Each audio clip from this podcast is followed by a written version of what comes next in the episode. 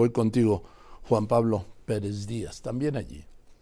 Es el Acapulco tras la devastación, entre escombros, estructuras y restos de lo que Otis destruyó a su paso, pero también entre la anarquía aprovechada por quienes tomaron alimentos y bebidas de los comercios y por quienes se hicieron de artículos que no son indispensables.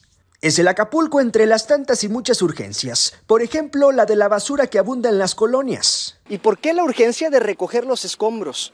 Porque en este lugar ya se respiran aires insalubres que podrían terminar provocando una crisis alterna a la que ya se vive, una crisis de salud. Y mientras estábamos en vivo en Fórmula Noticias, los reclamos de quienes habitan zonas aún sin atender. A